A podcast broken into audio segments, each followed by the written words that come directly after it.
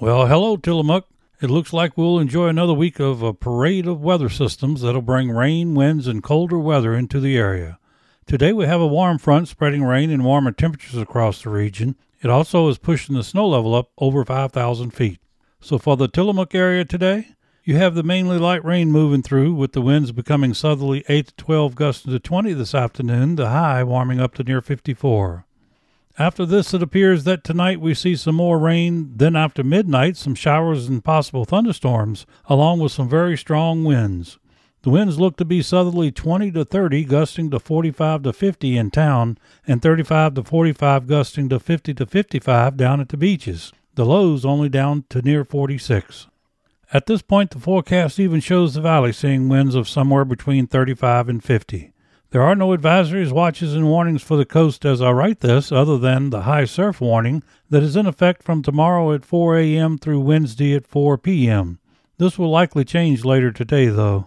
It also looks like we can expect one and a half to near three inches of rain during the 24 hour period. I have also been asked about power outages.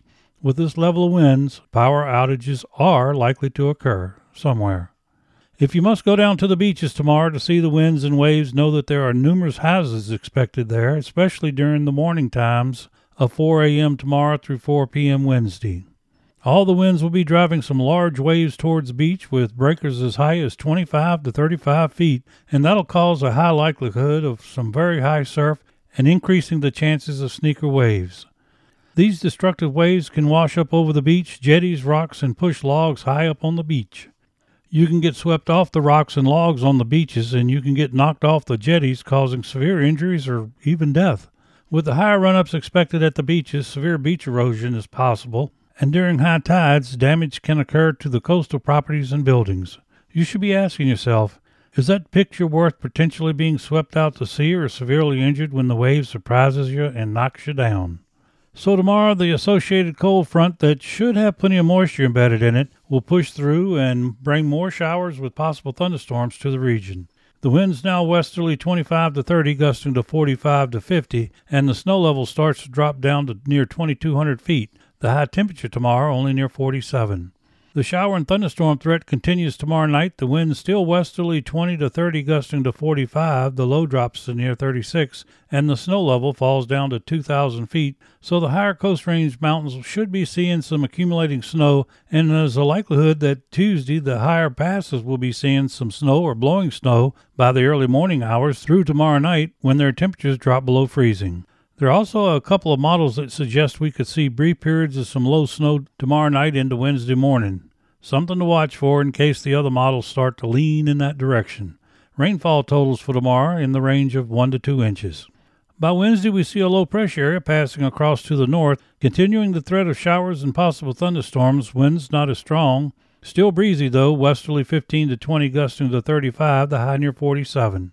We see more showers and possible thunderstorms Wednesday night. The breezy northwesterly winds 14 to 18, gusting to 25, the snow level around 1900 feet. The higher passes will be seeing a rain snow mix.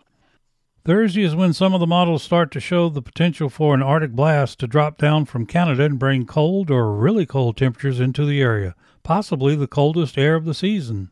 The issue is the temperatures spread between the models, which makes the forecast really difficult.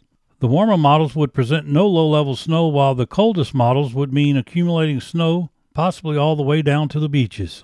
So for now, we go with cloudy, rainy, and windy conditions for Thursday. Highs near 47, lows near 34. Then Friday, rain with a mix of snow possible. Highs near 43, lows dropping to near 27.